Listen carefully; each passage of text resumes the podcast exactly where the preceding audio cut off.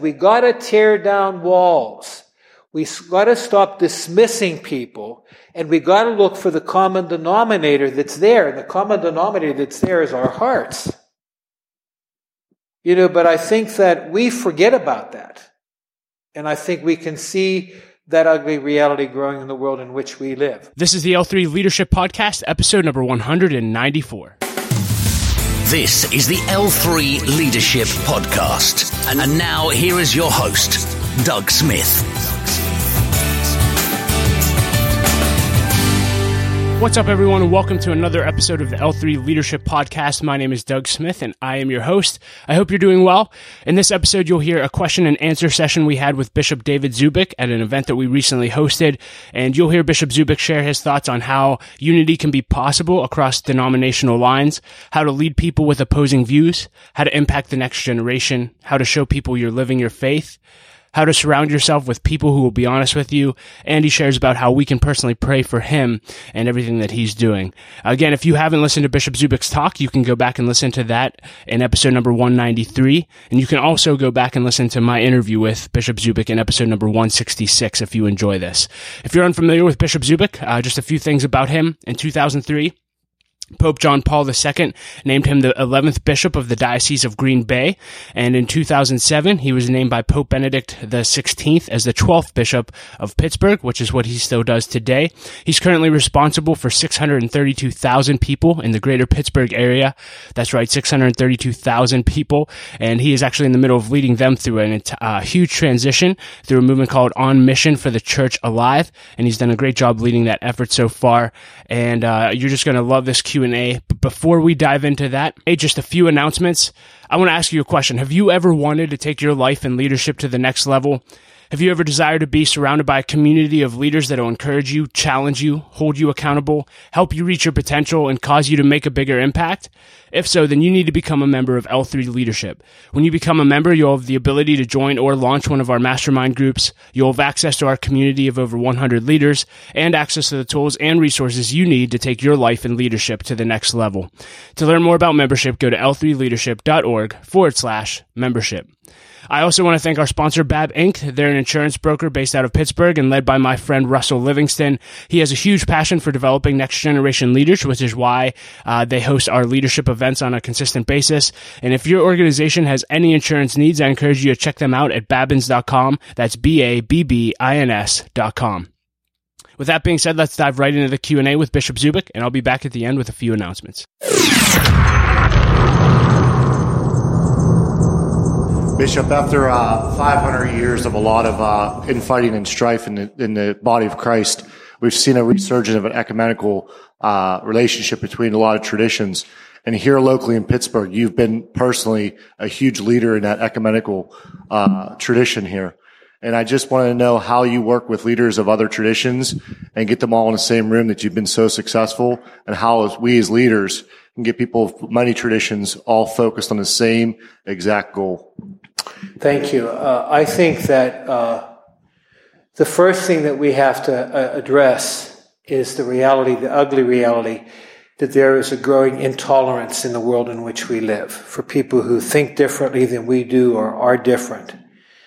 And I think once again, we have to go back to what I said in my my reflection, that we've got to be able to see things with the eyes of justice, the mind and the heart of God. And so that basically means that uh for a Christian, we need to be able to look at the other person whom we see as if they're Christ, and we have to treat them as if we're Christ. And so I just think that it's so very important that uh we can't so much focus on the uh, the differences and sometimes the sharp differences that exist among us. But we've got to take a look at those bridges that we can, in fact, build with each other. Um, there's a story, uh, the day uh, that uh, I was announced that I was going to be the new Bishop of Pittsburgh, which was on Ju- July uh, eighteenth of two thousand seven.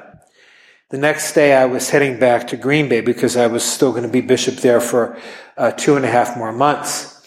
Uh, I was uh, praying the the Catholic uh, uh, prayer of the Rosary, uh, and there was a guy sitting next to me, and when I was finished, he said, oh, are you afraid to fly?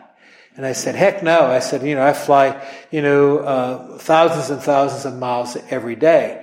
I said, I just do that because my first journey of the day, I always pray the rosary. And I said to him, well, then uh, you must uh, you must be a Catholic if you know what the rosary is. And he said, I once was, not anymore. I'm now a Buddhist. And I was kind of surprised at his answer. And I said, well, I said, that's quite a transition. Like, what happened? And he said, uh, to tell you the truth, he said, I really believe in Jesus. I just have never seen anybody who says they believe in him who acts like him. And that was an answer to the prayer about what my leadership had to be in the, in the Church of Pittsburgh. And that's why when I came back to do my, uh, my opening homily at my installation, I raised the question, are you excited about your faith? And that's what put us on, on Mission for the Church Alive, which says we gotta tear down walls. We gotta stop dismissing people, and we gotta look for the common denominator that's there. And the common denominator that's there is our hearts. You know, but I think that we forget about that. And I think we can see that ugly reality growing in the world in which we live. So I can tell you that, you know, Bishop Quissero, who's the, the, the bishop of the Evangelical Lutheran Church uh, in our area, and myself worked, uh, worked hard to be able to observe the Reformation and the five hundredth anniversary. And there are a lot of people who... Um, Uh, who didn't appreciate that in my own tradition. You know, there were some people, and I have to say, a small minority said, you become a Protestant. You're no longer a Catholic. But the issue is, like, we have to be able to take a look at working together, whether it's with other Christian denominations, or it's with non-Christian denominations, or with people who aren't believers at all.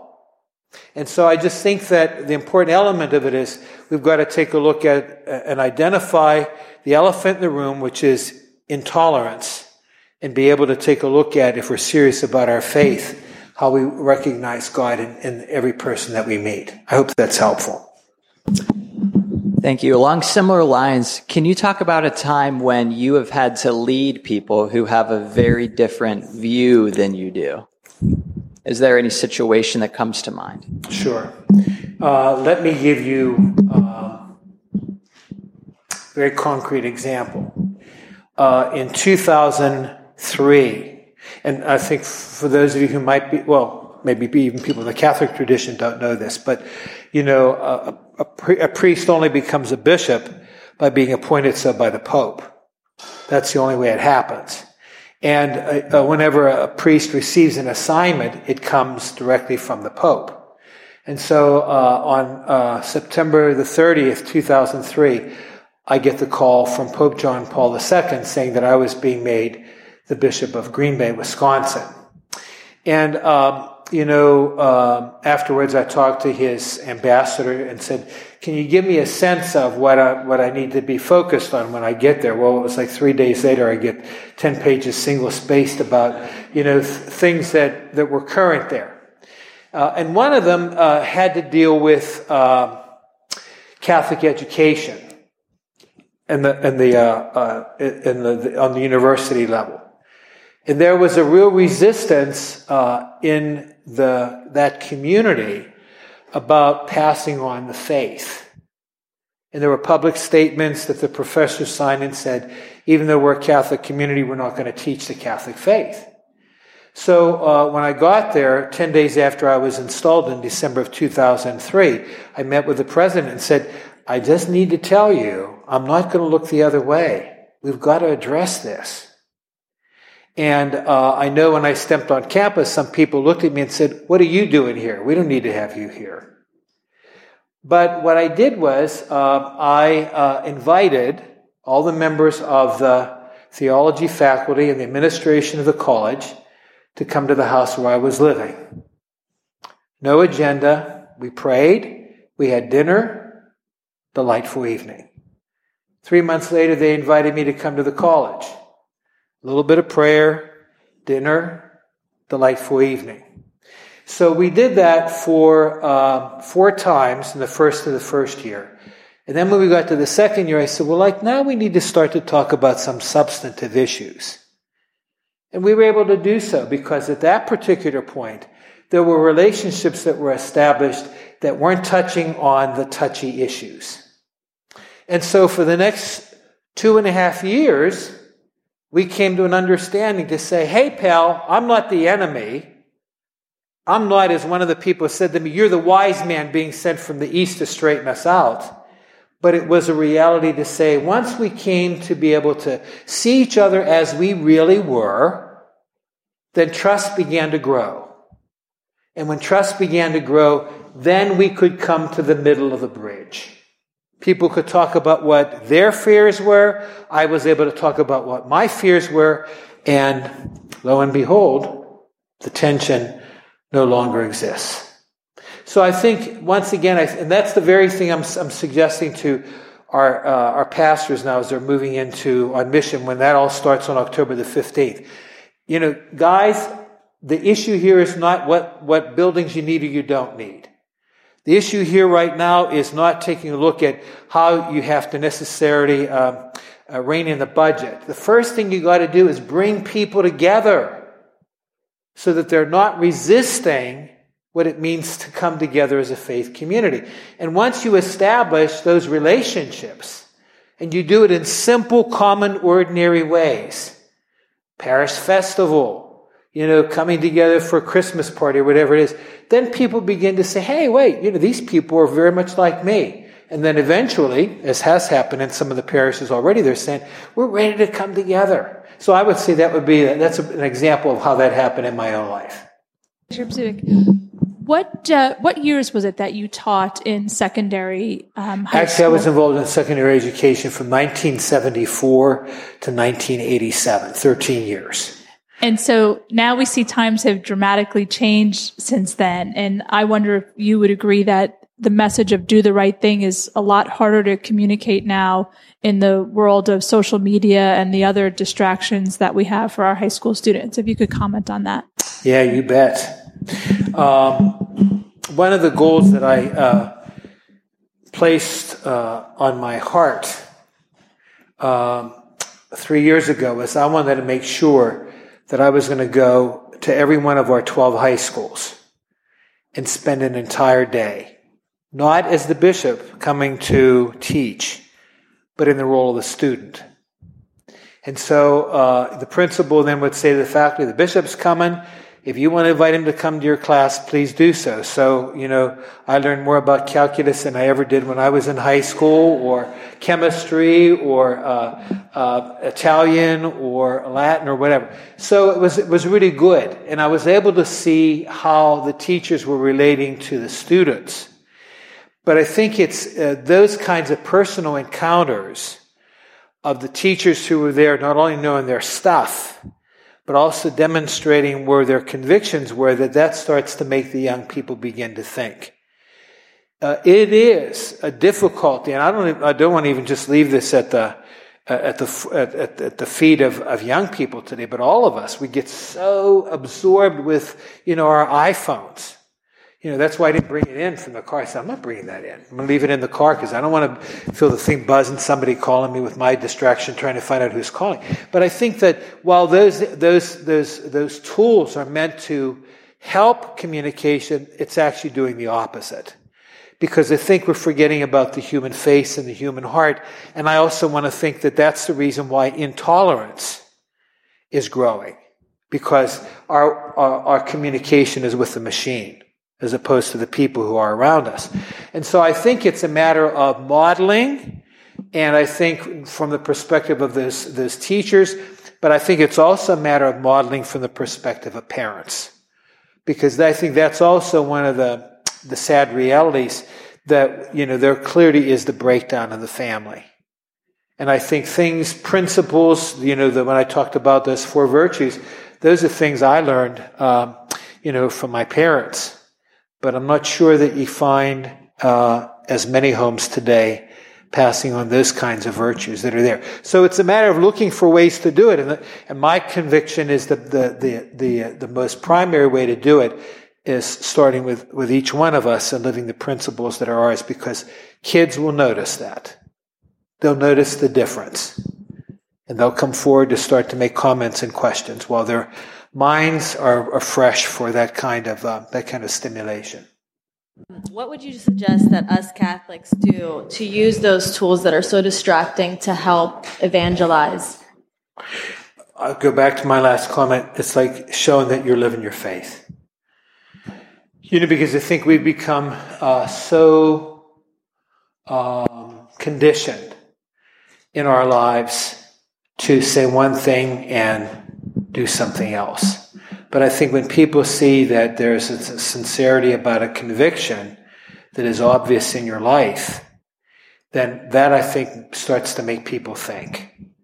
You know, and I think if every one of us who's in the room today, if you think about somebody that you really admire, I'll bet any money it's going to be a person who is true to who they are. Not a fake, not a phony. It was interesting, I had a conversation with a, a woman uh, recently who was the spouse of uh, one of uh, senior leaders in, in our in our community. And unfortunately, they had a very painful divorce, you know. But, you know, she, I just said to her, I'm so sorry that you had to go through that. She said, well, you know, part of what the difficulty was, she said, I could see what was happening. My hubby was the C E O of a major corporation. And she said to him, she said, look, she said, the air up here is pretty thin. So you better be aware of that, that that's not always going to be there. You're not always going to have your plane. You're not always going to have your yacht. You're not always going to have five houses that can come crumbling down.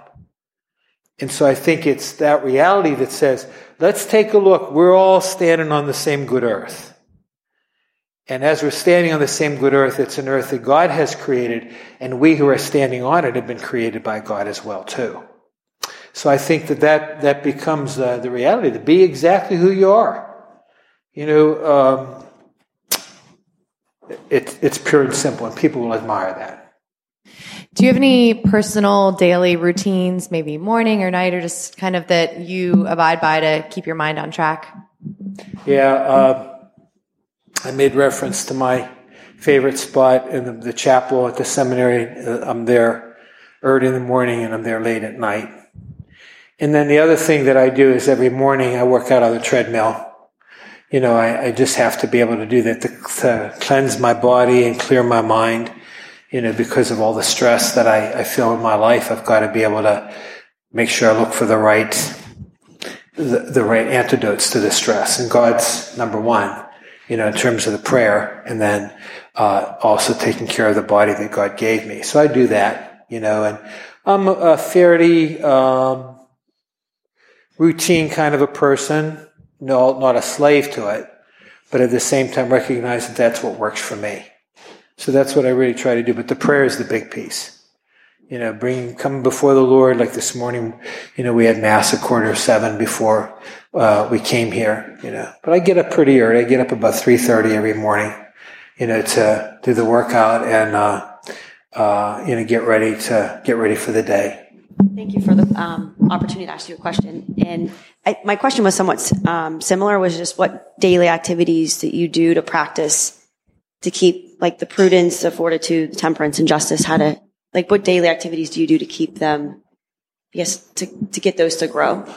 Well, the prayer, uh, the prayer is an important part of it, but also there's something else that I don't think that uh, we're also comfortable uh, of doing. It's like uh, really inviting other people to give us their insights. And, you know, I think going back to the story of the C E O's wife, with the thin air being so thin, I think that when you're the C E O of anything, okay, everybody's going to be kissing up to you. And people aren't going to be honest with you. And that really frustrates me. So that whenever we come together for any kind of consultation, any decision I have to make, I do consultation with my senior staff. And they're still resisting after eleven years of telling me what they think. So to be honest with you, the, the Jesuits have a... a nice tradition that the person who's elected as their provincial, he chooses somebody who has the title of socius. And the socius is the person who's going to tell him what nobody else is going to tell him. You know, is going to tell him what uh, other people think he shouldn't hear. And so I have one of those people. And I specifically said that to him. I said, this is your job. Because I knew he was going to do it. And he does it, you know. but I think that's that's what's really important. I think so. That's how those virtues become um, they, they become real, you know, because it's not my own uh, impression of who I am or how I'm living these things. You know, I may think that I've done something terrific, and he'll come over to say, "Pal, you better take a look at how you just said what you said, because it's coming across differently than I think." I think that you want to, you intend to make it. So I think that that's really important, that you have somebody in your life who's going to set you straight, you know, and that you don't become defensive on that kind of stuff, but listen carefully. And there are times I get defensive when he says that, but then I have to go back, and he knows the way I am. I process and come back. You know what? You were right. You know, I need to do this a little bit differently. So I think that's what, that's what helps me, to have somebody like him. Uh, just last question. I always just like to close with asking a leader, one, how can we specifically pray for you? And how can we even just partner with what you're doing here in the city? Yeah, I mean, the answer is I just need prayers. You know, I think in, in, the, in our tradition as Christians, uh, prayer isn't simply a matter of asking God for things for ourselves, but it's to ask for the, for the common good. And, and that's, that's what I know I need the most of. You know, absolutely so, because I always want to be able to make decisions that are that are right. I make mistakes, you know, I can be misjudged, but at the same time, yeah, I'm trying to do my best. And because what's in my heart, my whole purpose in life, and I know what I'm going to be judged on when I breathe my last is, David, what did you do to bring people closer to me? And so that's where it is. And I certainly want to go to heaven, you know. And so I think that's we need to support each other on that. Well, hey, everyone, thank you so much for listening to our question and answer session with Bishop Zubik. You can find ways to connect with him, key takeaways, and links to everything that we've discussed in the show notes at l three leadership dot org forward slash episode one ninety-four. Again, you can also go back and listen to the Bishop's talk on the four characteristics every leader must develop in episode number one ninety-three. And you can also listen to my interview with Bishop Zubik in episodes number one sixty-six and one sixty-seven. I want to thank our sponsor, Henny Jewelers. They're a jeweler owned by my friend and mentor, John Henny. My wife, Laura, and I got our engagement and wedding rings through Henny Jewelers, and we just think they're awesome. Not only do they have great jewelry, but they also invest in people. In fact, they give every couple that gets engaged a book to help them prepare for marriage, and we just love that. So if you're in need of a good jeweler, check out henny jewelers dot com. I also want to thank our other sponsor, Alex Tulandon, who's a full-time realtor with Keller Williams Realty. If you're looking to buy or sell a house in the Pittsburgh market, Alex is your guy. He is a member and a sponsor of L three Leadership, and he would love the opportunity to connect with you. You can learn more about Alex and connect with him at pittsburgh property showcase dot com. As always, if you enjoyed the podcast, it would mean the world to me if you'd subscribe, share this on social media, uh, and just leave a rating and review. That does help us grow our audience, so thank you for that in advance. And if you want to stay up to date with everything we're doing here at L three Leadership, simply go to our website at l three leadership dot org and sign up for our email list. As always, I like to end with a quote, and I'll quote Bishop Zubik from his talk. Again, if you haven't listened to this, I highly encourage you to go back and listen to it. But he said this, he said, "Oh God, help me to lead today as if it were my first day of service, my last day of service, my only day of service." That's powerful. Thank you for listening and being a part of L three Leadership. Laura and I appreciate you so much, and we will talk to you next episode.